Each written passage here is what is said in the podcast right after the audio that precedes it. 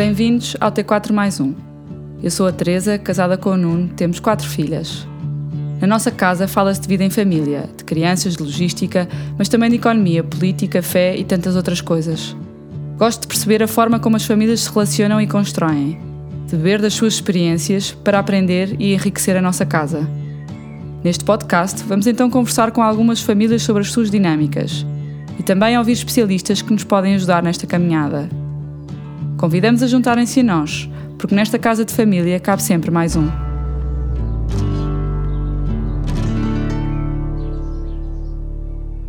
Olá, bem-vindos a mais uma conversa do T4 mais um, o nosso podcast de conversas em família. Hoje temos a Ana Cid, secretária-geral da Associação Portuguesa das Famílias Numerosas. A Associação Portuguesa de Famílias Numerosas é uma entidade sem fins lucrativos, independente e não confessional. Nasceu em 1999 com o propósito de representar e defender os interesses das famílias com três ou mais filhos e promover o seu apoio mútuo. Vamos, com a ajuda da Ana, tentar entender o panorama nacional das famílias numerosas, quais os seus principais desafios e qual é o papel da associação neste caminho. Bem-vinda, Ana. Obrigada. Olá, Teresa. Espero Muito não ter obrigada. dito nada errado. Não, certíssimo tudo. Obrigada por aceitar este, este convite.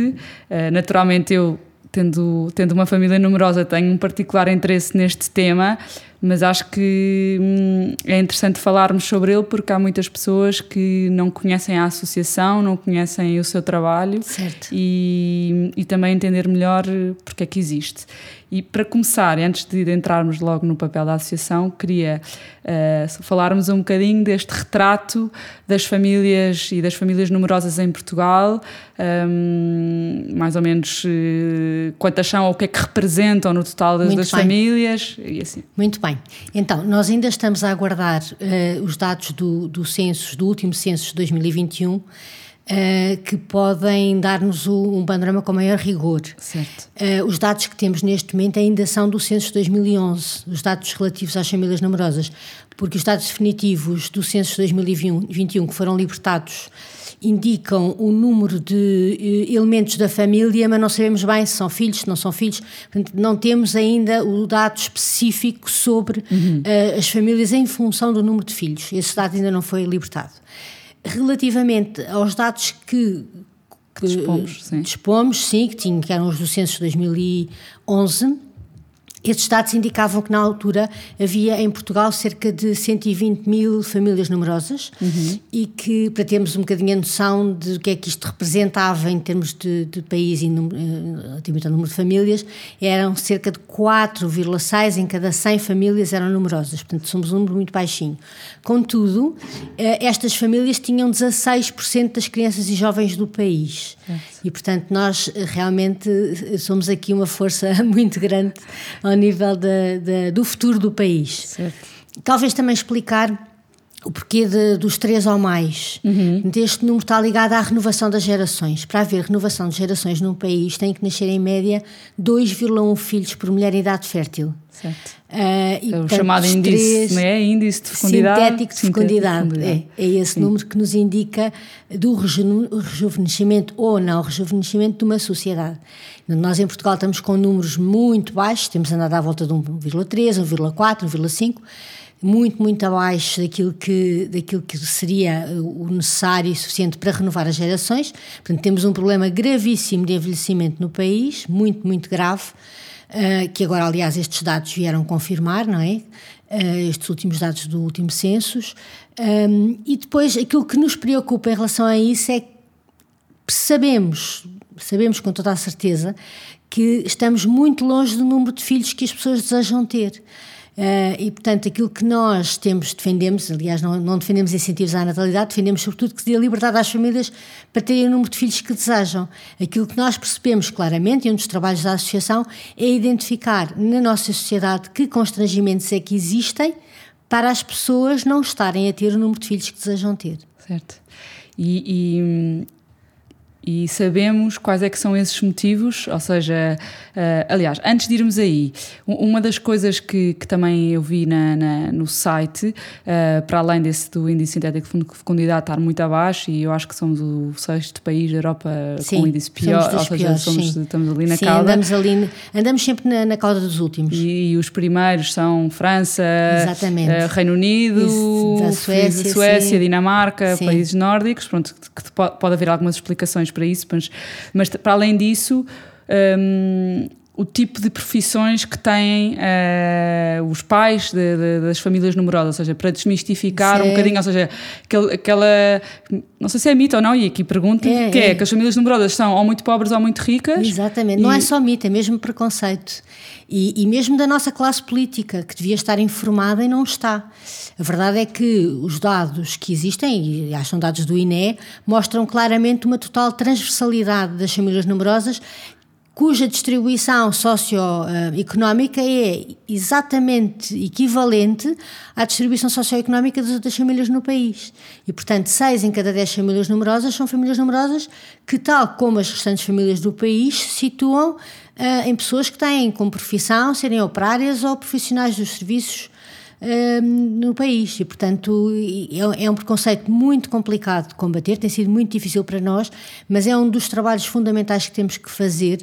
Isto porquê? Porque habitualmente, uh, quando se fala em políticas para as famílias numerosas, diz-se muito que uh, já existem políticas sociais para aqueles que são pobres e para aqueles que são ricos não é preciso haver políticas e, portanto, como nós somos pobres ou ricos, não é preciso.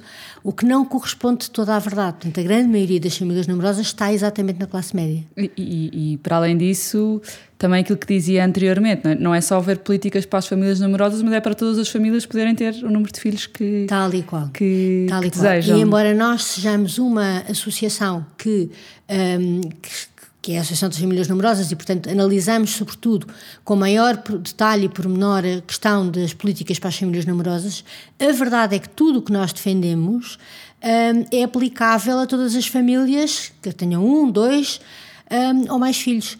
E também até quem tenha ascendentes em casa, por exemplo, pais, avós em casa, também é aplicável muito daquilo que defendemos, também protege estas famílias. Um, porque nós, aqui, um, um, dos principais eixos da nossa ação está centrada na questão do, do per capita, de cada pessoa conta. E, portanto, e, e, e, em muitas dimensões não temos em conta o número de pessoas que vivem numa casa. Olhamos para o rendimento sem ter em conta o número de pessoas que esse rendimento sustenta. Olhamos para o consumo numa casa sem ter em conta o número de pessoas que fazem esse consumo. E, portanto, há uma série de dimensões, por isso é que nós dizemos não são não é necessário em Portugal políticas de incentivo à natalidade. É preciso é políticas de equidade e justiça que tratem estas famílias exatamente com a equidade e justiça. E, portanto, e se as famílias com filhos eh, forem tratadas com equidade e justiça neste país, nós acreditamos que os números vão subir e que as pessoas vão estar mais próximos de ter o número de filhos que desejam ter. E conseguem, através do vosso trabalho e da informação que têm, perceber, uh, através de estudos, as razões que as pessoas elencam para não terem mais filhos? Percebemos. Uh, ou sim. se é uma questão histórica de evolução uh, da sociedade. É um misto de tudo, não é? E por isso é que nós também costumamos dizer que não há um, uma política que resolva o problema. É preciso um conjunto de políticas transversais que abranjam as áreas da fiscalidade, da habitação, uh, a parte das, dos serviços, creches, por exemplo, a parte da conciliação, é, é preciso uma, são precisas políticas transversais. Isto porquê? Porque também a diversidade das famílias é muito grande, a realidade das famílias é, é muito diversa e, e é, é, muito importante ter em conta eh, essa diversidade e, portanto, adaptar as políticas àquilo que são as necessidades concretas de cada família. Uma família poder e poder haver maior liberdade de escolha. Uh, que neste momento não existe em muitas dimensões e, portanto, é, é muito importante essa transversalidade das políticas. E, e, quais é que são essas, essas as razões que, que as pessoas apontam uh, para não terem mais filhos? Muito bem, então, em primeiro lugar estão as questões económicas. Pronto, nós sabemos que em Portugal uh, os salários são baixos, nós também temos baixa produtividade e, portanto, é uma questão de difícil resolução, mas depois o que se passa é que um, temos uma série de, de medidas que tornam que ter um filho uh, e faça um grande empobrecimento na família, causa um grande empobrecimento. Porquê? Uh, temos logo à cabeça o problema da fiscalidade. Uhum. Uh, a fiscalidade não é amiga das famílias com filhos. Que tenham um, dois ou três. Aliás, nós podemos dar um exemplo, que é o, um casal de professores que está no primeiro escalão da carreira. E este casal de professores vai ter uma promoção, vai passar para o segundo escalão da carreira. E em termos brutos, vão receber mais 100 euros brutos por mês. Não líquidos, brutos. Uh, e pensam, pronto, vamos ter mais 100 euros brutos por mês, vamos decidir ter um filho. No ano a seguir, com esses 100 euros brutos e mais um filho, eu acho que ninguém, em bom rigor, pode dizer que esse casal tem maior capacidade contributiva, porque estamos a falar de 100 euros brutos, portanto não é isso que é líquido, e o filho vai, obviamente, absorver esse valor extra que eles estão a receber da promoção da passagem do primeiro para o segundo escalão. Mas a verdade é que eles, no ano a seguir, com um filho e mais 100 euros, vão pagar mais imposto. E, portanto, isto é um exemplo concreto e que se vê claramente não há fiscalidade, não é amiga da família. Há uma dedução fixa por filho, que é uma dedução que não corrige a progressividade do imposto. E, portanto, o que nós temos que ter é mecanismos de correção da progressividade. A progressividade do imposto faz sentido porque, no fundo, o princípio de que parte é que quem ganha mais tem maior capacidade de contribuir com mais. O problema é que essa capacidade tem que ser, um, tem que ser corrigida em função dos encargos essenciais que as pessoas têm com os filhos. Se juntarmos a isto o facto de o nosso país ser daqueles países em que praticamente o abono de família é só para as famílias com muito, muito baixos rendimentos, do que não acontece uh, nos outros países, nos países como França, ou por exemplo Suécia. Na Suécia, o abono de família, além de ser generoso, quanto mais filhos se tem, mais se ganha, de, se tem de abono de família por cada filho. E, portanto, há políticas que efetivamente fazem essa correção uh, daquilo que são as necessidades financeiras das famílias para quem tem filhos. A isto temos que juntar ainda outros aspectos, que é, há uma série de despesas essenciais, como, por exemplo, nos serviços básicos, um, energia e água, em que as famílias numerosas, em muitos casos, pagam mais por unidade de consumo do que as famílias mais pequenas. Se nós vamos ver, por exemplo, as simulações da ERS relativamente à eletricidade, percebemos que aquilo que a ERS diz que uma família numerosa paga per capita por mês é muito superior àquilo que uma família com uma, Como duas pessoas paga per capita por mês. Per capita, para o mesmo consumo. Porquê? Porque, por exemplo, hum, uma família com mais filhos tem necessidades de uma potência contratada superior. Nós temos, eh, nós as mães e os pais trabalham o dia todo em Portugal, não é? Portanto, chegam ao final do dia com os filhos, é preciso dar as banhos, é preciso cozinhar, é preciso aspirar a casa, é preciso passar a ferro, é preciso pôr as máquinas a lavar, em, tudo em simultâneo. E, portanto, a potência contratada tem que ser superior. Ora, se a potência contratada é superior, o preço por unidade de consumo dessa, dessa potência contratada é também superior. E, portanto, hum, nós pagamos per capita valores acima daquilo que é o valor eh, base de consumo.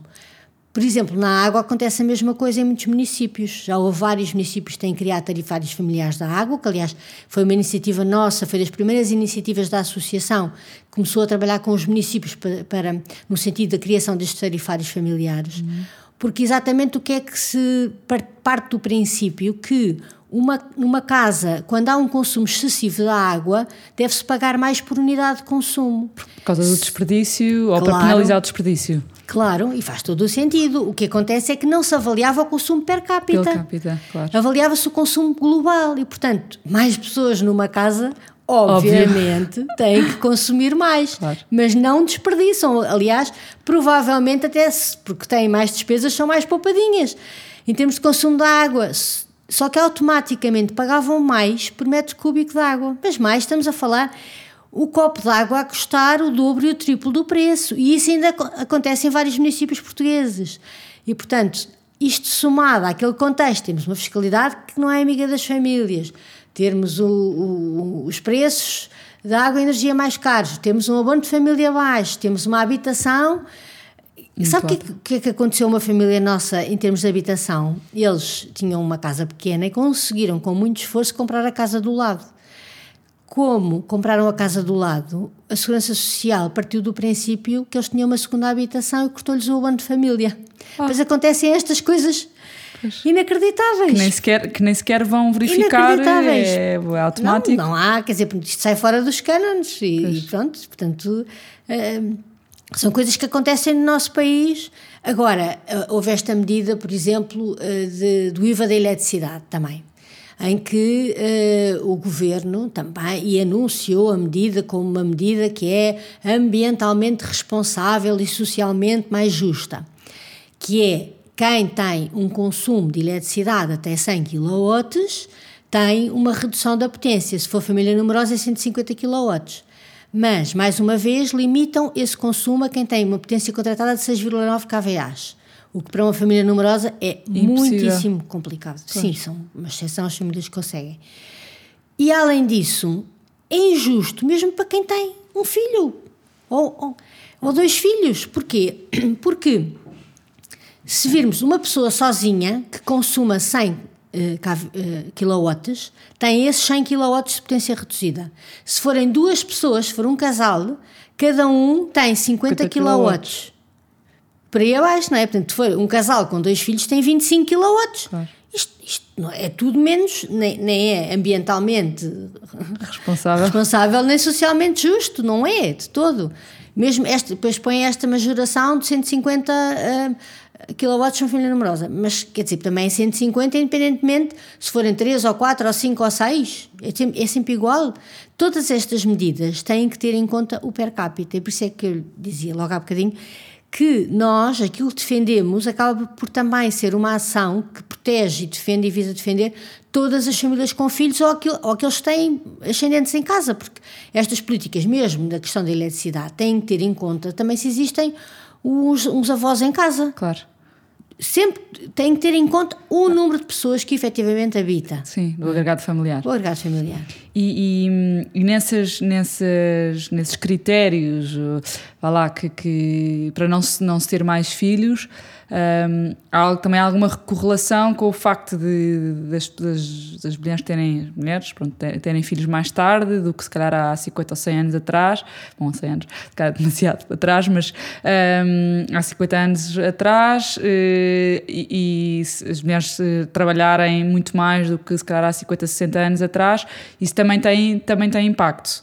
Também, também tem impacto, claro que sim, é uma questão cultural, como dizia, não é? Também é uma questão cultural.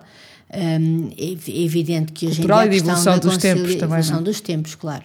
Um, é, é, natural que é evidente que é difícil as pessoas quando trabalham um, se não existem políticas adequadas ao nível da conciliação e o nosso país eh, tem muito poucas políticas ao nível da conciliação há desde logo um problema relativamente às creches, não é? Porque continuam a não ser suficientes as vagas.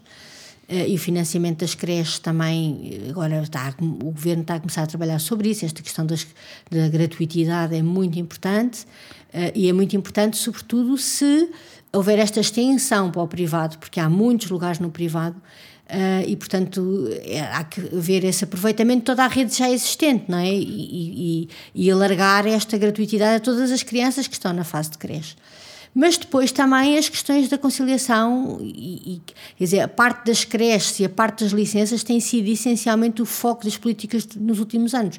E a verdade é que apesar desse foco, continua-se a estar em déficit e, e, e, também não se viu impacto nenhum na, na, alteração, pelo contrário, os níveis de fecundidade continuam baixíssimos, portanto é preciso alargar o foco das políticas, tirar, não, não focar só aqui, mas focar, ir mais além, porque como eu dizia, a diversidade das famílias e as necessidades das famílias são muito diferentes. E, portanto, por exemplo, políticas que são muito importantes são as questões das políticas que permitem o trabalho a tempo parcial.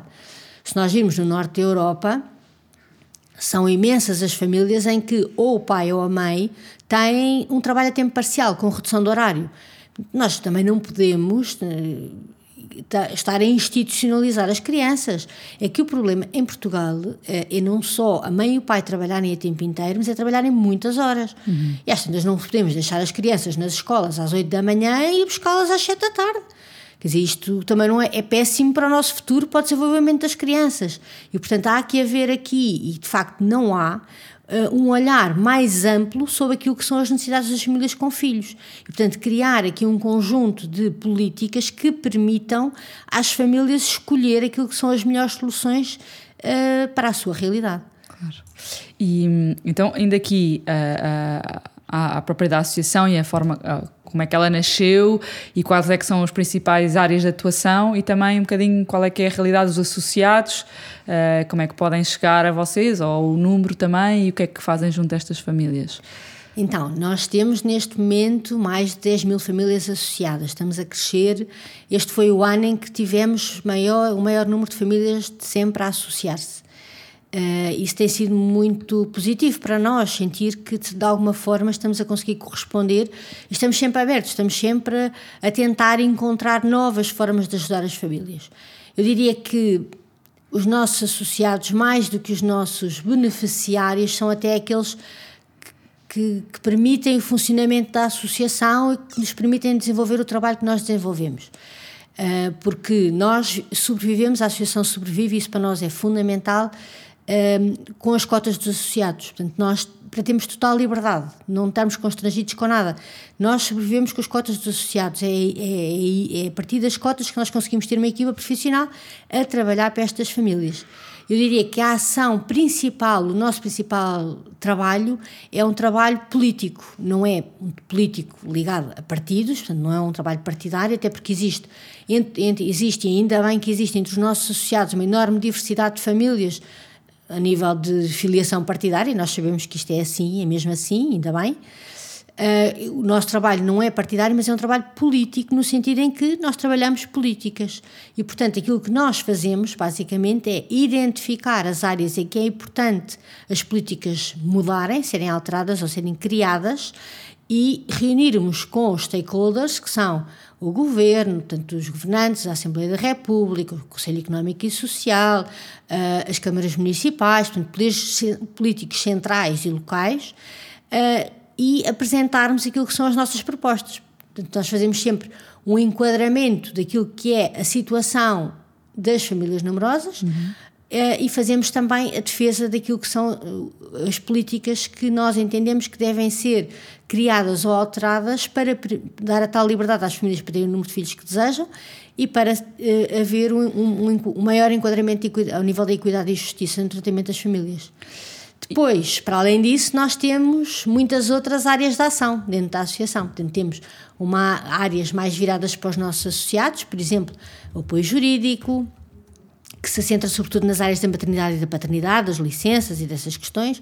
Temos a parte da, da comunidade, que é o, agora é, é, o, nosso, o nosso bebê, uhum. foi criada agora há cerca de um ano uh, e está devagarinho a dar os primeiros passos, mas penso que pode ser uma ferramenta muito importante e muito útil. Portanto, não é não é uma rede social no sentido em que não há uh, não há ali a ideia não é as pessoas comentarem umas das outras, mas é partilharem e perguntarem umas às outras aquilo que são um, aspectos uh, que possam ser úteis para as famílias. Não é uma rede entre ajuda, em que uh, eu tenho uma informação que me foi útil para a minha vida e então partilho essa informação com as outras famílias para elas poderem beneficiar dessa minha experiência. Mas isso acontece onde? Ou é numa, dentro do nosso site, uhum. na área reservada dos sócios, em que está lá, e nós agora também estamos a, a, finalizar uma app que também vai ter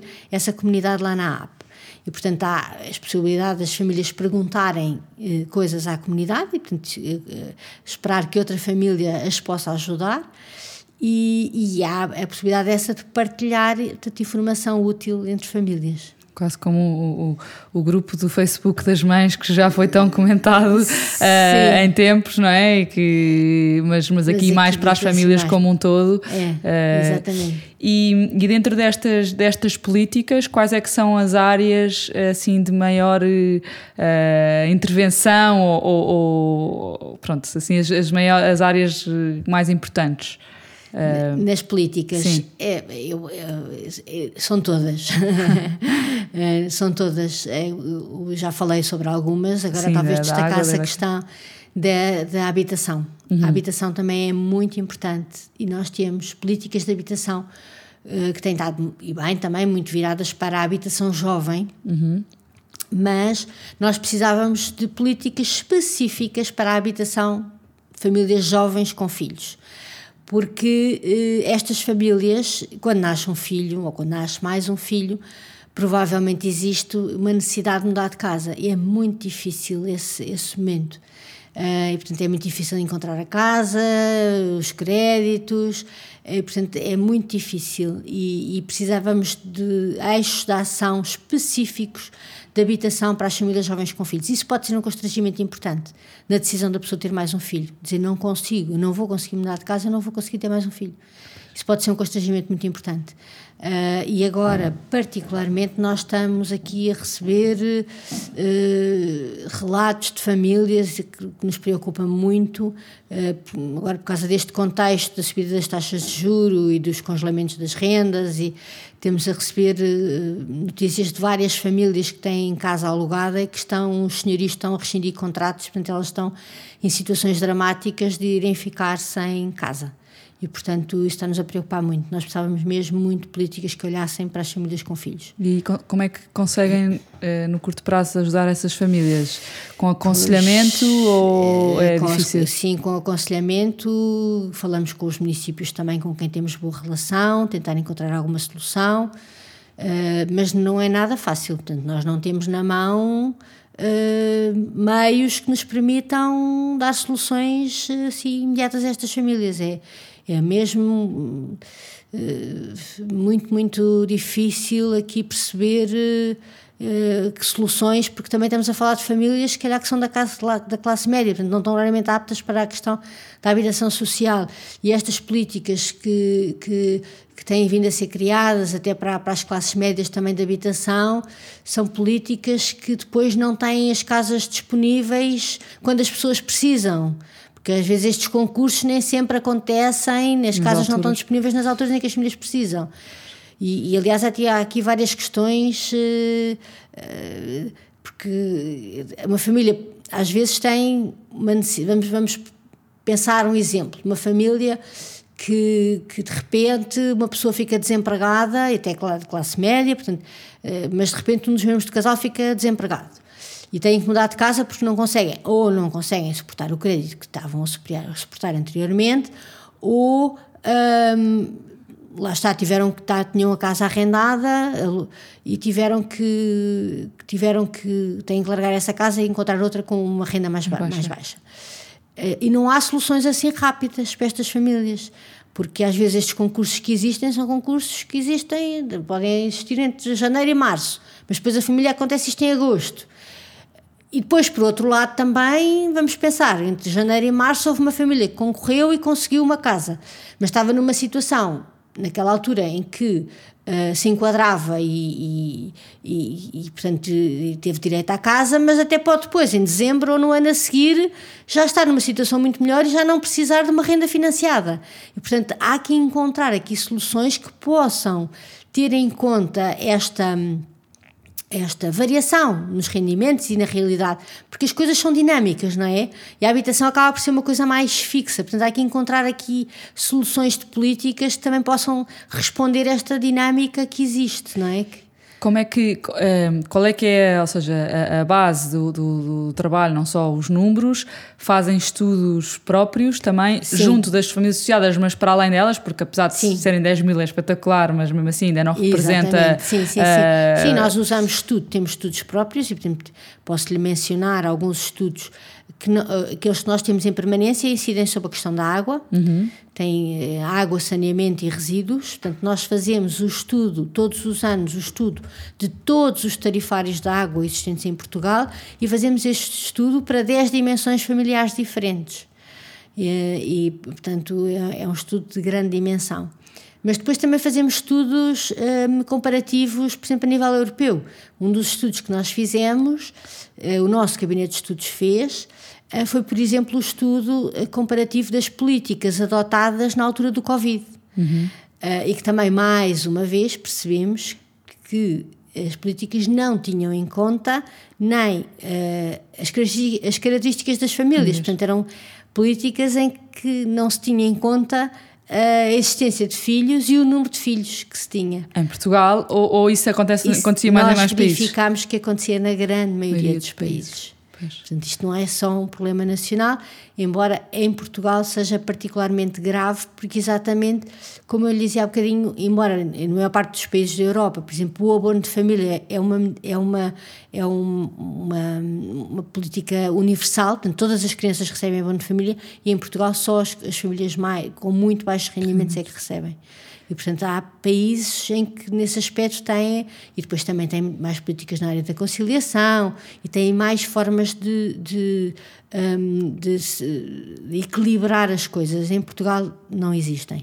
Como é, que, como é que conseguem obter esses dados europeus? Fazem parte de uma rede, há outras associações de parecidas noutros países sim. europeus? Uh, sim, nós fazemos parte da Confederação Europeia de Famílias Numerosas, fomos membro fundador, aliás, aquele que foi o primeiro presidente da associação também foi o primeiro presidente da Confederação Europeia.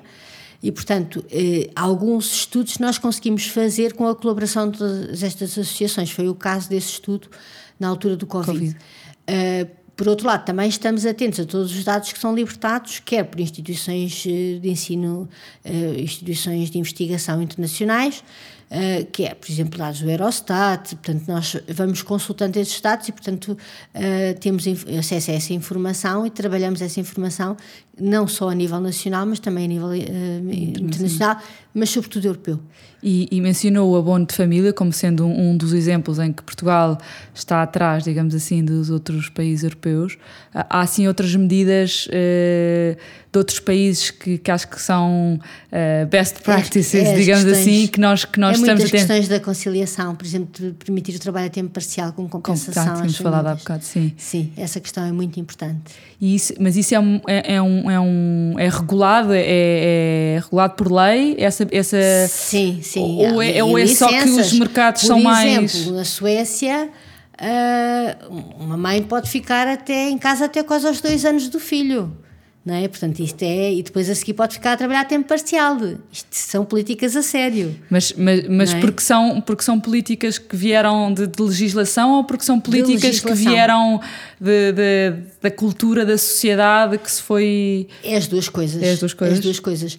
Porque, por um lado, a cultura da sociedade influencia as políticas, mas por outro lado também, as políticas também influenciam a cultura. Certo.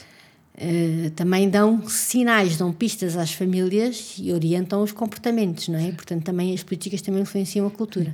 Eu vivi, eu tive as minhas primeiras duas filhas fora, em, em Londres, e portanto conheço bem a realidade uh, do Reino Unido no, no, que toca, no que toca às políticas de, de maternidade. Nos outros países não, não, não conheço, mas, mas uh, apesar de tudo, no Reino Unido, por exemplo, a licença de maternidade, ou seja, o valor que se, que se tem do governo ou da Segurança Social pela, pela maternidade é muito baixo. Tirando, obviamente, as empresas privadas que pagam um extra, mas a base da Segurança Social, comparativamente, é muito mais baixa do que em Portugal.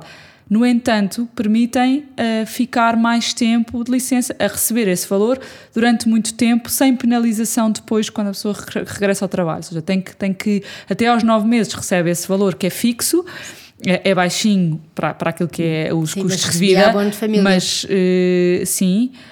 Um, mas eu até aos nove meses poderia sempre voltar para o meu trabalho sem ter nenhuma penalização. É? Um, e a verdade é que muitas, muitas mães optam por ficar até mais tempo e às vezes até num período que já nem recebem, portanto, até uhum, dos nove meses uhum, a um uhum, ano, uhum. também ainda é um período de licença de maternidade não pago, mas ainda é. Portanto, até um ano a pessoa está oficialmente de licença de maternidade se quiser um, e pode voltar para o seu, para o seu, para o seu trabalho uh, sem, sem penalizações. Uh, e isto é o que acaba, acaba, por acontecer, porque, pelo menos da, da realidade dos anos em que eu lá vivi, uh, as creches também, não existe creches uh, eh, IPSS como, como cá, são creches privadas na maioria. Existem algumas creches gratuitas para pessoas de muitos baixos rendimentos uhum. e só em alguns bairros, e portanto os custos de, de, de creche são muitíssimo altos uh, lá, mais do que cá até, proporcionalmente aos ordenados. Uh, mas efetivamente há esta compensação, entre aspas, de se poder ficar em casa durante mais uhum, tempo. Uhum. E, e, e, o que eu senti foi que há algum respeito por isto, há algum respeito pelo, pelas pessoas ficarem em casa mais tempo, as mães ficarem em casa mais tempo e uh, essa possibilidade de, de, de, muita oferta de part-time. Uhum, uh, uhum, o facto das pessoas ficarem mais tempo de licença de maternidade também permite às, às empresas poderem contratar substituições, pois, claro. não ser um peso para a empresa uh, aquela pessoa estar fora porque tem, porque está fora nove meses, um ano e isso é suficiente para poder contratar uma pessoa para a substituir. Portanto, a produtividade também não baixa. Quanto que cá, como as pessoas ficam 4, 5 meses, uhum, uhum. não é que não possam ficar mais, podem, uhum. mas muitas vezes há uma pressão, eu uhum. acho, para não, para uhum. não. Culturalmente eu acho que isto é mesmo diferente. Um, como as, pessoas, como as mulheres ficam 4, 5 meses fora, uhum. as empresas também não substituem, portanto estão pois, muito estranguladas. Claro. claro. Uh, porque tem constrangimentos às empresas, claro. E portanto isto é, acaba por ser uma mola de neve. claro. Uh, e isso é a principal diferença que eu sinto de, de Londres para cá, cá. E tive duas filhas lá e tive duas filhas cá, portanto tenho assim uma comparação. Uh, Sobre o que está a dizer, Teresa, há duas coisas que me ocorrem. Uma delas é que é este trade-off, em que é preciso que as políticas uh, sejam amigas das famílias, mas não sejam inimigas das empresas. Pois. Porque senão isto vira-se contra as famílias. Porquê? Porque então as, as empresas começam a dizer nós não queremos contratar pessoas que vão ter crianças. Ou não queremos contratar mães que estão em idade fértil, ou não queremos contratar, não é? Sim. E portanto, isto tem que ser, tem que haver este equilíbrio. Eu acho que as empresas quase deviam ganhar. Claro. Te permite de dar, pronto, estas. Sim, sim, sim, sim. Porque as empresas também não se podem. É, é, quer dizer, é evidente que as empresas também não podem ser prejudicadas com claro. isto, não é? As famílias não podem ser prejudicadas, mas as empresas também não podem. Não podem mesmo, não podem, porque percebemos como é que as empresas em Portugal também muitas lutam para sobreviver. E portanto não podemos estar a prejudicar as empresas com isso. Depois, Outra coisa que me ocorre dizer sobre aquilo que estava a dizer é que também eh, é sempre um problema do nosso país, e eu já falei um bocadinho, há bocadinho sobre isto, que é a questão da rigidez. Eh, as políticas muitas vezes são feitas de forma muito rígida, tem que ser, tem, isto tem que ser gozado assim, desta maneira, não sei o quê, e a mãe não sei quantas semanas, e o pai não sei quantas semanas, e depois é obrigatório o pai, depois é obrigatório a mãe. E eu acho que nada disto faz sentido. As famílias devem ter total liberdade. Inclusivamente, acho que devia haver total liberdade para as famílias dizerem eu, agora, este, durante este mês, o pai goza meio-dia e eu gozo outro meio-dia. E lá está, eh, podem ir, as pessoas mantêm um pé no trabalho, continuam a dar resposta, uh, mas, mas também conseguem assegurar a família. Porquê é que não pode ser assim? Se for melhor, se os pais entenderem que é melhor para a família, que é melhor para as empresas, e porque as pessoas também são profissionais responsáveis, e portanto, claro. muitas vezes as famílias, quando tomam as suas resoluções, tentam encontrar soluções que sirvam quer a sua realidade familiar, quer também a sua realidade profissional porque não só querem continuar a poder corresponder com as empresas, como querem que as empresas não sejam prejudicadas e, portanto, ninguém melhor do que as famílias para encontrar a melhor solução. E porquê que há esta rigidez? Muitas vezes eles dizem, ah, porque depois o, pai é obrigado a não sei quanto tempo e a mãe é obrigada. Mas, por exemplo, imagine-se alguém que, que, uh, em que o pai de todo não pode gozar ou a mãe de todo não pode porque está, porque o seu trabalho não permite, ou porque está imigrado no estrangeiro, ou porque, portanto, não tem que haver esta. O Estado não tem que se arrogar no direito de definir qual é que é a melhor solução ou qual é que é eu acho isto absolutamente inacreditável. E, dizer, essa realidade dos estrangeiros, desculpe estar a interromper, mas ocorreu-me porque isso aconteceu a nós, pois. que é o meu marido tem um contrato de trabalho que não é português e, portanto, apesar de, de, pagar também segurança social e impostos em Portugal porque está cá há meio tempo, mas o contrato de trabalho é belga e, portanto, tem que corresponder uh, uh, às leis belgas no que toca, no que toca às licenças de parentalidade, claro. etc. E, portanto, Uh, ele não recebe ficam... nada de lá, claro. nem recebe nada de cá. Não tem, quer dizer, a empresa dele, obviamente, dá-lhe algum tempo, mas, um, mas não tem. Portanto, nós, eu, quando submeto a minha licença de parentalidade e tenho que escolher aquela questão do pai e da mãe, eu não posso escolher do pai, porque ele não tem direito cá. Tem pois. lá, portanto, na verdade, para a família, um, que vamos ser prejudicados nesse sentido, não é? E isto, cada vez há mais famílias assim, em que. Exatamente. Uh, com esta Exatamente. liberalização, o teletrabalho. Grande, sim, a globalização, tudo isto, a realidade. É das difícil. vidas famílias é tão diferente que o Estado não tem que se arrogar no direito de definir o que é que é melhor. Sim. A família é que sabe o que é que é melhor. As Sim. empresas é que sabem o que é que é melhor. Está não adaptada às evolução, à evolução dos não, tempos. Não, não está. Está, não, está tudo muito estagnado, tudo neste muito rígido. Tra neste trabalho da, da, sobre a conciliação trabalho-família, ou seja, nessa vossa atuação, Fazem algum trabalho também junto de, de, dos privados ou de parceiros sociais ou é sempre também, mais Também, nós estivemos desde sempre público? envolvidos na questão do, do prémio até de empresa familiarmente responsável, uhum. uh, que neste momento é a SEG em Portugal que tem, faz esse trabalho. É, é também, é também um, uma questão de trabalhar culturas uh, empresariais, que também em Portugal estamos a fazer uma evolução, mas tem sido uma evolução lenta. Há muitas empresas já que têm essa, até esses princípios inscritos nos seus valores fundamentais, mas a verdade é que ainda há grandes constrangimentos. Aliás, posso lhe contar um exemplo em que até foi uma jornalista que nos contou que na, na sua redação ela, se tiver que levar um filho ao médico, Uh, perguntam logo, ah, mas não pode ser o teu marido, ou não sei o quê, quer dizer, é logo mal vista porque tem que levar o filho ao médico e tem que faltar naquele dia, ou ir chegar mais tarde, ou o que seja. Mas ela diz que tem colegas que têm que levar o cão ao veterinário ninguém se atreve a dizer nada ou a censurar porque o colega tem que levar o cão ao veterinário e chegou mais tarde. Quer dizer, isto. Enfim, portanto, enfim, não há palavras, sim, não é? Sim, Quer dizer, isto.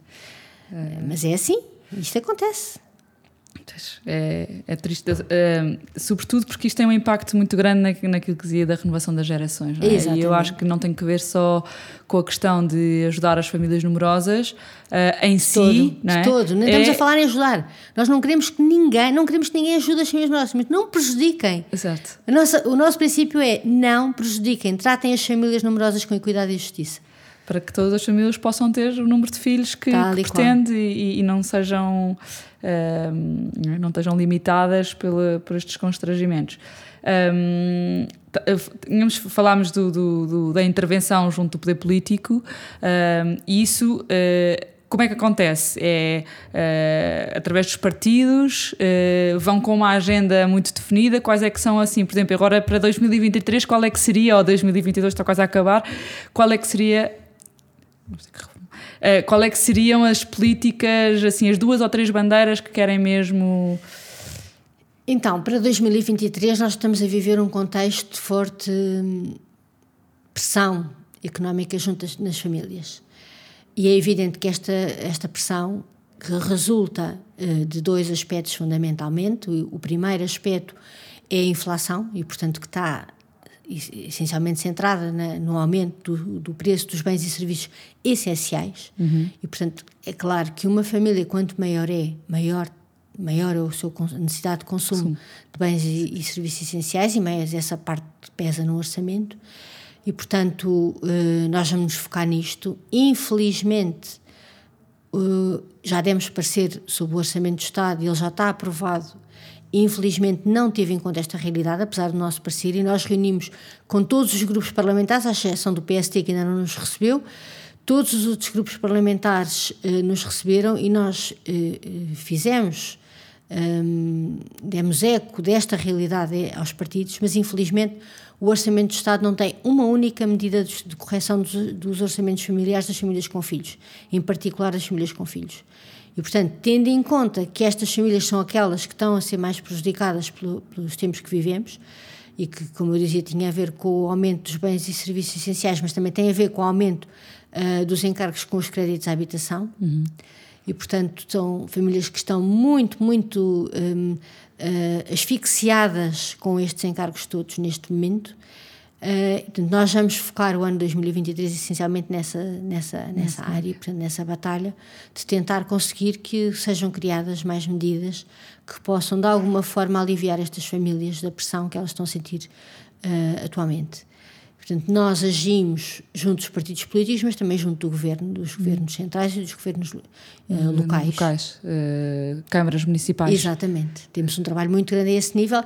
Temos um, um, um dinamizámos desde tempo o Observatório das Autarquias Familiarmente Responsáveis uh, e que também lá está mais uma vez, não é um trabalho que fazemos só para as famílias numerosas, porque este Observatório uh, acompanha e permeia todas as políticas adotadas para a família, independentemente das famílias serem ou não numerosas, até para, para a terceira idade.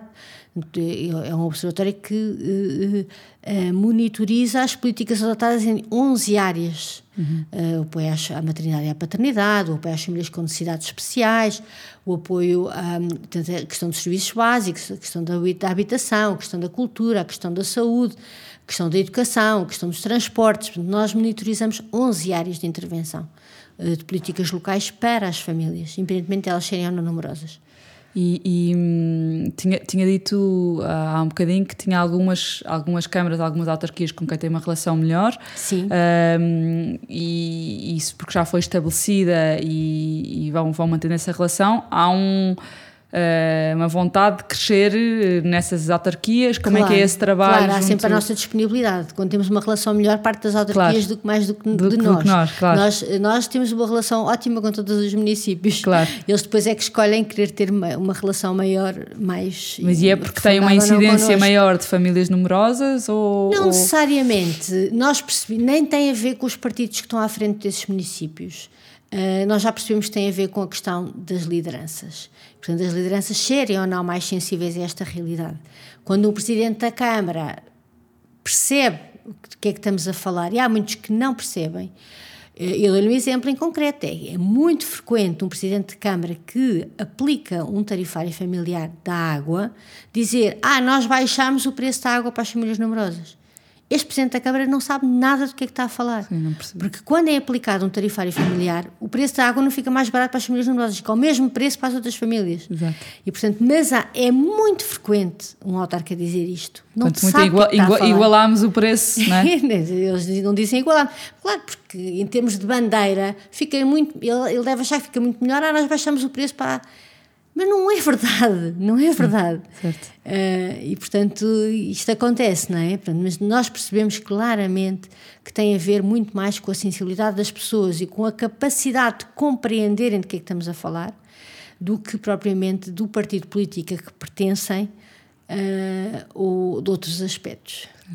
E aquilo, eh, a questão que falava das autarquias familiarmente responsáveis, Sim. o que é que, o que, é que consiste? Então, nós, eh, os municípios podem se candidatar a este prémio. Basicamente, eles têm que responder a um inquérito que abrange uma série de áreas e que abrange em duas vertentes essenciais. Uma é a vertente das políticas para as famílias do município uhum. e a outra vertente é as políticas para com os colaboradores do município, portanto, colaboradores trabalhadores, trabalhadores. pessoas que trabalham na, numa ótica de conciliação entre trabalho e família. Portanto, é, no fundo, a autarquia ser familiarmente responsável também para com aqueles que trabalham no município, que são os seus trabalhadores. Uh, e, portanto, nós uh, uh, abrimos candidaturas, os municípios respondem ao inquérito e depois temos um comitê científico que analisa as respostas e premia o melhor conjunto, de, as, as autarquias que têm o maior conjunto de boas práticas implementadas. Isto é muito dinâmico também, porque podemos, portanto, este inquérito vai evoluindo com aquilo que também são os contributos dos municípios. Por exemplo, concreto, de repente há um município que descobre uma nova política e que implementa, e essa política é considerada uma boa prática, é claramente uma boa prática. Então, essa política passa a incluir o inquérito e as outras autarquias são convidadas a implementar a mesma política. Sendo que aqui também é muito importante ter em conta que, e nós dizemos muito isto aos municípios, aquilo que se pretende não é que todos façam o mesmo, mas é que todos implementem um conjunto de boas práticas que são aquelas que fazem sentido para a realidade das famílias que têm. Claro, não é? claro. Não, não, não, é... Mais uma vez, não pode ser cego. Exatamente, não é? tal, e qual, tal e qual, tal e qual. Um, e em relação à, à, à, associação propriamente dita, não falámos atrás, mas quantas pessoas trabalham na associação atualmente? Então, nós temos uma equipa de oito um, pessoas profissionais, temos aqui seis na sede, sou eu, uh, que tem a responsabilidade de liderar a equipa. Depois temos a Soraya, que trabalha a parte dos sócios, portanto, uhum. e, e, projetos, como Famílias em Rede, por exemplo. Uh, temos a Mafalda, que é responsável pelas parcerias, a, a Ruth, que é responsável pela um, parte da comunicação, uhum. sai, parte de, newsletter, com os associados e, relação e para com fora. a imprensa. imprensa sim. Uh, nós temos muitos pedidos da imprensa para famílias nossas para participarem em programas essas coisas todas. Um, depois temos o nosso gabinete de estudos, que é a Filipa e a Vitória. Portanto, a Vitória lidera o gabinete de estudos e tem a responsabilidade da parte do Observatório das Autarquias uh, Familiarmente Responsáveis, tem os inquéritos, o trabalho, aquele estudo que foi feito na altura do Covid, o estudo da água, portanto, estão sempre a desenvolver. Portanto, vão fazer agora estudos mais alargados quando forem libertados mais dados do INE. Um, depois temos uh, no Porto a Bárbara, e temos a nossa colaboradora mais antiga de todas, uhum. que é a Adriana, que está em Setúbal em teletrabalho e que trata da parte do site, tudo o que é nossas bases de dados. Nós, temos, nós não temos um site, nós temos imensos sites. Nós temos o site da associação, temos o site dos serviços básicos, temos o site do observatório, temos o site das famílias em rede, depois temos plataformas como a comunidade, agora estamos a desenvolver uma app. Portanto, nós temos uma série, série de, de, de, plataformas, digamos assim. Exatamente, que é tudo gerido pela Adriana certo. que é espetacular, resolve-nos tudo e mais alguma coisa, depois de repente é preciso criar uma coisa para os sócios se inscreverem, depois aí a parceria não sei o quê quer ter acesso à nossa base de dados, mas só pode ter acesso a determinados dados para ver se são mesmo nossos sócios ou não. Então ela faz tudo e mais alguma coisa que seja preciso nessa área. E, portanto, estas são as pessoas que trabalham a tempo inteiro para a associação? Não, não a tempo inteiro. Quase todas as pessoas da associação trabalham a tempo parcial. Certo, mas, ou seja, sim, é, o sim, sim, é, o trabalho, é o trabalho, o trabalho delas, delas, e depois existem mais pessoas que colaboram com a associação? Sim, a direção uh, e temos alguns delegados, portanto, temos voluntários depois que trabalham com a associação e, e têm parcerias com, com outras empresas uh, também para, para, para ajudar neste trabalho. Uh, não estou a falar da questão dos, dos... temos parcerias como, por exemplo, temos uma parceria com a Faculdade de Psicologia por causa de um estudo também na área do teletrabalho. Temos, temos uma parceria com a Fundação Milênio BCP que, uh, que comparticipa a, a, a, parte do gabinete de estudos do Observatório de Estudo da Água. Portanto, fazemos pontualmente parcerias estratégicas quando precisamos desenvolver alguns trabalhos extra e, portanto, temos colaborações que podem assumir estas várias vertentes. Quer dizer, a Fundação dá um donativo à Associação para, para esse. Para, no fundo, financiar esse trabalho do Observatório de, do Estudo. A Faculdade de Psicologia é mais na área dos estudos, portanto, que nos ajuda, portanto, temos parcerias para alguns estudos. Eh, houve outros dois estudos, aliás, relacionados com aquela questão que nós falávamos há bocadinho, na questão da cultura das empresas. Foram feitos dois estudos em parceria com a, com a Faculdade de Psicologia, também muito interessantes. Que, no fundo, eh, nós temos as empresas que cada vez mais fazem formação profissional aos colaboradores uhum. em áreas muito diversas. E há áreas em que as pessoas, por pertencerem a uma família numerosa, têm, uh, adquirem essas competências de forma natural. Uh, por exemplo, o facto de se ser mãe de família numerosa dá à pessoa uma capacidade, uh, capacidade, as competências ao nível da liderança que são muito importantes o gerir diferentes maneiras de ser, o ter que gerir bem o seu tempo, uh, não é? Quer dizer, há aqui uma série de competências que se adquirem por ser mãe de família e, particularmente família numerosa, que são muito interessantes para as empresas, claro. muito interessantes mesmo. Aliás, a primeira pessoa que chamou a atenção para isso foi aquela que era a CEO da, da GE France, que é uma uhum. mãe de família numerosa, e, e, ela uma vez esteve cá em Portugal num congresso nosso e disse isso Disse, vocês não têm ideia de, do valor que tem uma mãe de família numerosa para uma empresa. Porque são pessoas que têm um conjunto de competências que são mesmo muito interessantes. Nós andamos a pagar às pessoas para se formarem, formarem nessas, nessas áreas, nessas áreas que são muito relevantes para nós. Portanto, e ela chamou a atenção para isso e a partir daí surgiu a ideia de fazer este estudo em Portugal e isso ficou provadíssimo e identificadas as competências e isso tudo, este estudo existe, está publicado e é muito interessante. E para além disso há um estudo também que mostra que, aquilo que são as competências que se desenvolvem por ser-se irmão, ter irmãos. Uhum. ter vários irmãos. É, é, muito interessante também, também se adquirem um conjunto de competências muito relevantes. Aliás, se calhar um dos problemas da nossa sociedade, em que só tem filhos únicos, vai ser exatamente o desafio dessas pessoas. Essas lacunas. Não, essas lacunas, exatamente. Não claro. terem essas competências. E isso, há um estudo também sobre. Também há um estudo sobre mas isso. Mas que é vosso ou é que é? É um estudo que foi feito em parceria com a Faculdade de Psicologia. com a Faculdade de Psicologia, certo. Sim. E esses estudos estão todos disponíveis Estão para consulta no vosso, consulta, sim, sim, vosso sim. site. Um, o uh, eh, que é que eu ia dizer? Desde, desde a da fundação, de 1999, não sei há quantos anos é que a Ana está a trabalhar para a fundação? E, quantos anos é que eu estou? Boa, boa pergunta, eu estou desde 2007. Já são. 2000, já... Não, eu entrei mais cedo, 2002. Então já há 20 já anos. anos. Já há 20 anos. 20 anos. já. Uh, quais é que são, assim, uh, resumidamente, as três, as três uh, conquistas maiores da associação? Assim, três coisas que tenham conseguido alcançar neste, nestes últimos 20 anos, também Gana, está cá mais fácil.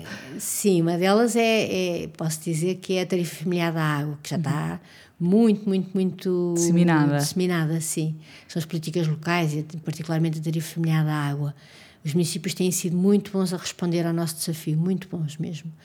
Uh, depois, olha, vou-lhe dar o exemplo de uma medida que foi adotada e que até abrange, lá está, as famílias que não têm, uh, que não são família numerosa, que é o IMI familiar. Embora tenha sido criado com um propósito e fosse muito mais justo no início do que é neste momento, que é que acontecia na, relativamente ao IMI? Lá está, mais uma vez, parte-se o princípio de que uma casa maior é um luxo e não uhum. é uh, e não é uma necessidade. Uma necessidade, claro. E, obviamente, o tamanho da casa tem a ver também, deve ter em conta a o dimensão da, da família. família. Uh, o IMI tem em conta, para, para o cálculo do IMI entram imensos elementos. A dimensão da casa, a qualidade disto, a qualidade daquilo, a localização geográfica, entra imensa coisa em conta para o cálculo do IMI. Mas não se tinha em conta o número de pessoas que vivem nessa casa. E partia-se do princípio que uma casa maior é um luxo e, portanto, paga mais IMI e acabou, é um luxo é um luxo ou uma necessidade. Claro. Não é justo que uma pessoa sozinha que viva numa casa de 200 metros quadrados pague o mesmo IMI que uns vizinhos que são seis pessoas e vivem nos mesmos 200 metros quadrados. Portanto, foi criado o IMI familiar, que neste momento é, é particularmente injusto a forma como foi uh, alterado, porque é um valor fixo. Ora, o IMI varia imenso uh, em todo o país. É completamente diferente o IMI de uma cidade no litoral do IMI de uma aldeia do interior. Claro. E não é correto que se faça esse acerto com uma dedução igual uh, fixa. Certo não é, não é correto. Ou seja, existe a, a política do IMI familiar, mas é uma dedução fixa e não uma, de, uma dedução que tenha em conta os, os mesmos critérios. Exatamente, tem que ter. Uh, os critérios de localização, para etc. o cálculo do IMI, exatamente. Certo, certo. Portanto, o que deve comparar são dois vizinhos, não é uma casa que viva em Lisboa com uma, com uma aldeia no interior, quer dizer, claro. não se pode. E vão continuar a lutar por esse... Vamos por continuar a lutar pelo aperfeiçoamento desta medida, medida, que já foi mais justa, agora é mais injusta mas pelo menos existe. Portanto, já foi. Pelo menos existe, já nem, nem, existia, nem existia. Nem existia. Portanto, já, pelo menos, mas deve existir para o IMT também. E, e é automático, ou seja, eh, tanto a tarifa da água como esta do IMI são automáticas ou a pessoa tem que se é candidatar? automático, a tarifa da água tem que se candidatar. Tem que provar que é família numerosa, numerosa. não sei o quê, pronto. Uh, isso é preciso provar junto do, do, porque os municípios não têm essa informação. O IMI é automático porque o, o, a autoridade tributária tem toda a nossa informação e mais alguma, não é? Claro, sim. Portanto, é automática. É Então, falámos destas duas. Há assim mais alguma sim. que queira destacar? Assim, alguma medida que, que se orgulhem de ter conseguido alcançar? Ou estas são assim? Nós temos parcerias muito interessantes para os nossos associados também. Sim. Mesmo muito interessantes. Nós temos eh, a parceria com o Recheio, é muito interessante.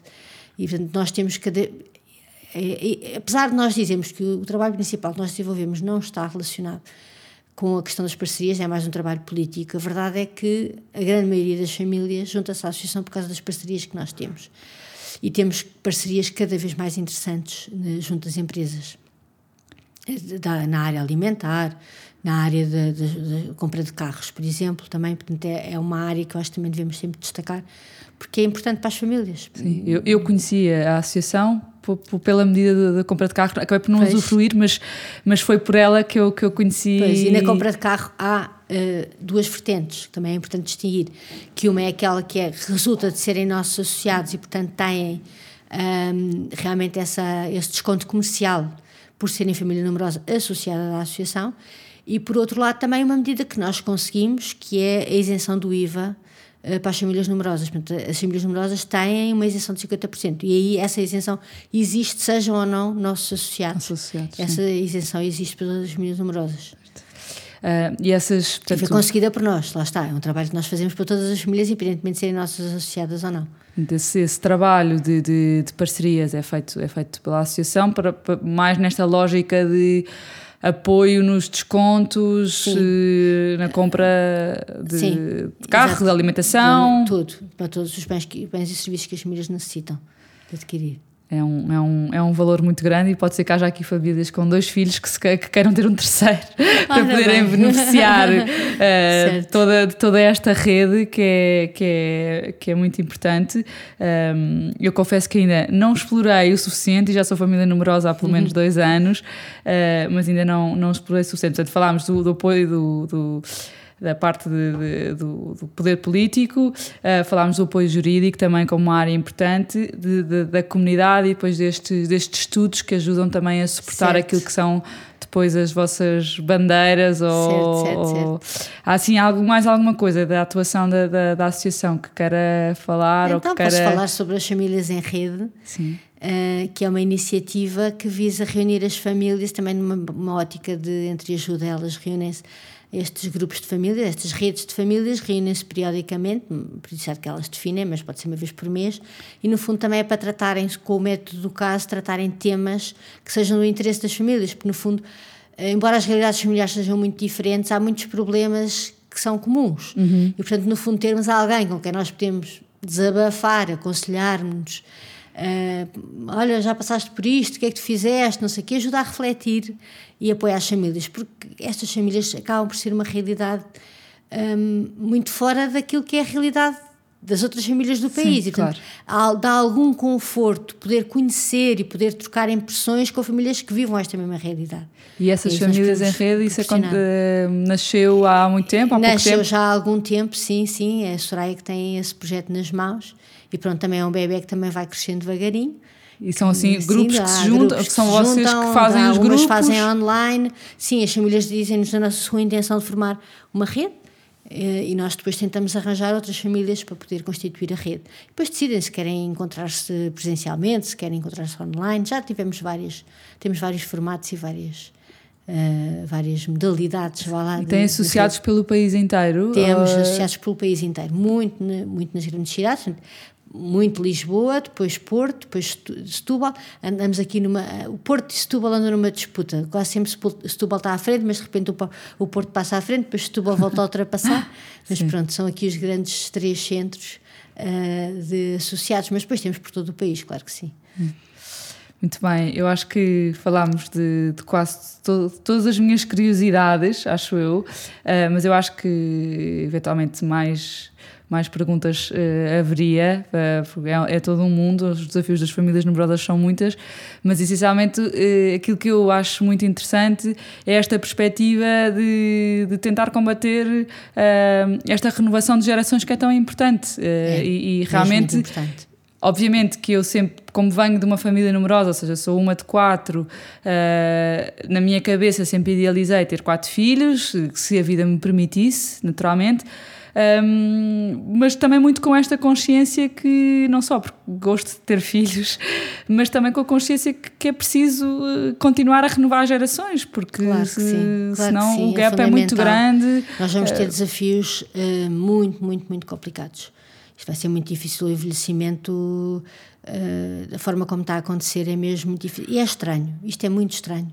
É uma sociedade que está em suicídio porque quer dizer é muito estranho não se, quer, não se querer renovar. Né? Esta, acho que é natural que as pessoas não queiram ter tantos filhos como antigamente. Também não era muito saudável a forma como se via para os filhos, que era quase o assegurar o futuro, a velhice dos pais. Também não é essa a forma mais correta. Mas hoje em dia, também eh, centrar eh, num filho todas as. É, é, muito angustiante, até um peso muito grande para aquele filho. É, é estranha, é uma sociedade que não se quer renovar, é estranha. Sim. É muito estranha.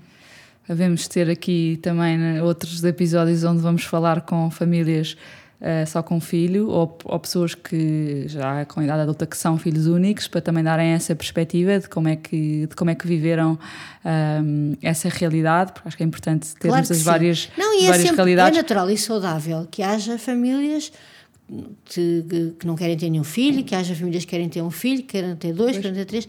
Agora, este coletivo. Uh, aliás, não corresponde, não corresponde àquilo que é o desejo das famílias, essencialmente também é isso, Pois, não é? Isso, isso, isso é que era fundamental também. eu, eu vinha com exatamente. muito curiosidade de entender isso, não é? Se, se, se as pessoas não têm mais filhos porque não querem, pronto, ou se até gostariam, mas não, tem, não há condições. É muito difícil, É, de facto, é porque isso. são, são muitos custos. Todos os estudos indicam claramente que É muito difícil condições. conciliar. É- é- e há, há três dimensões. É, em primeiro lugar, é as questões financeiras. Em segundo lugar, as questões da conciliação. Portanto, estamos a falar de pessoas de trabalho a tempo parcial, essas coisas todas. E depois, em terceiro lugar, os serviços. As creches, as licenças e essas coisas. Portanto, São as três perfeitamente identificadas por estas famílias e perfeitamente hierarquizadas. Portanto, primeiro, recursos financeiros. Segundo, eh, as questões da conciliação, tempo para a família. E terceiro lugar, serviços. Ana, muito obrigada. Foi, Obrigada foi também, um Teresa. prazer falar consigo. Normalmente eu peço no fim eh, aqui duas recomendações, calhar agora vão ser mais pessoais e não tanto que ver com a associação, mas um, uma é uma rotina, um hábito que tenha em família eh, que, que acho que, que, que vos torna mais família e que gostasse de partilhar. Eh, pode ser uma coisa pequenina, com É, bem, nós agora temos a novidade, e nós agora somos, eu, eu já sou avó, não é? Já vamos para o quinto neto. E portanto agora já, já- a minha lógica de família já, Já é diferente. já é influenciada por Sim, essa claro. nova realidade, que é Sim. muito boa também. E então posso partilhar aquilo que é neste momento nós temos é a noite dos netos. Que, que é- nós gostamos muito e eles também gostam, porque, né, gostam claramente. Quando eu chego à escola para ir buscar, "Ah, hoje é dia dos netos, hoje é dia dos netos. Toda a gente pergunta, mas o que é isso, dia dos netos? e, e então nós temos um dia por semana que é escolher entre os nossos filhos, os filhos que já têm filhos, escolhem o dia que combinam connosco, o dia que def- definimos em cada ano. Do ano passado era às terças, este ano é às segundas. Então, basicamente, o que é que acontece nestes dias? Nós damos folga aos pais e, e assumimos os netos nesse dia e vamos buscá-los à escola. Fazemos várias atividades com eles, é muito variado. Se é verão, nós vamos com eles ao parque, muitas vezes, fazemos uns passeios, fazemos uns programas. No inverno organizamos mais uns jogos lá em casa, temos sempre uns jogos, ou, ou, por exemplo, uma- um- houve uma, uma fase que preparámos um espetáculo de magia para a família. Vamos variando, agora, agora vamos preparar um alto Natal. Portanto, varia muitas atividades que fazemos com os netos, mas portanto, desenvolvemos atividades com eles, damos banhos, damos jantares e os pais, depois entre as nove e as nove e meia, têm, vão buscá-los e levam-nos para casa. tem um tempinho também, se calhar, para, para jantarem Exatamente. a dois. Isso. Exatamente. Eles aproveitam como quiserem. Se quiserem, vão namorar. Se quiserem, aproveitam para trabalhar mais um bocadinho. Se quiserem, aproveitam para tratar de coisas em casal. O que quiserem. Isso, o dia é deles, a noite é deles e a noite é nossa para os nossos netos. E a segunda recomendação é um programa em família, um sítio para visitar que, que recomendo. Já passou o, Um sítio para visitar que eu recomendo. um sítio que tenha ido com a, com a família Olha, ou com os então, netos ou nós com há os seus pouco filhos. tempo, nós há pouco tempo ah, fomos com os nossos netos ao pavilhão do conhecimento em Lisboa e é espetacular, é espetacular. Foi uma tarde mesmo muito bem passada. É uma das parcerias mais antigas da associação, por acaso. Uh, desde sempre eles têm um bilhete para a família, porque uma, um- uma das questões que nós também temos em Portugal e uma das batalhas da associação tem sido conseguir bilhetes de família, porque os bilhetes de família quase sempre é pai e mãe e dois filhos. Nós, então, o resto dos filhos não, são extra-família, não, são, não entram no bilhete de família, e não entravam. E, e em, algum- em alguns sítios já entram, particularmente no pavilhão do conhecimento já entram. E nós tivemos há pouco tempo no pavilhão do conhecimento com os nossos netos, ah, numa das tardes ficámos com eles e foi espetacular. Está espetacular, é sempre, tem sempre coisas giríssimas, atividades giríssimas que puxam pelos miúdos em várias dimensões ah, e, e recomendo. Boa, obrigada. Ana, mais uma vez, obrigada. Foi um gosto Obrigada ter eu, esta Teresa. conversa O e gosto espero quem, quem se queira juntar à, à Associação das Famílias Numerosas tem que ter três ou mais filhos, mas pode também ir ao site e é muito fácil fazer parte. Eu já Certo. beneficiei de muitos descontos. E quem, pronto, quem gostar desta conversa, partilhe e até à próxima. Obrigada. Obrigada.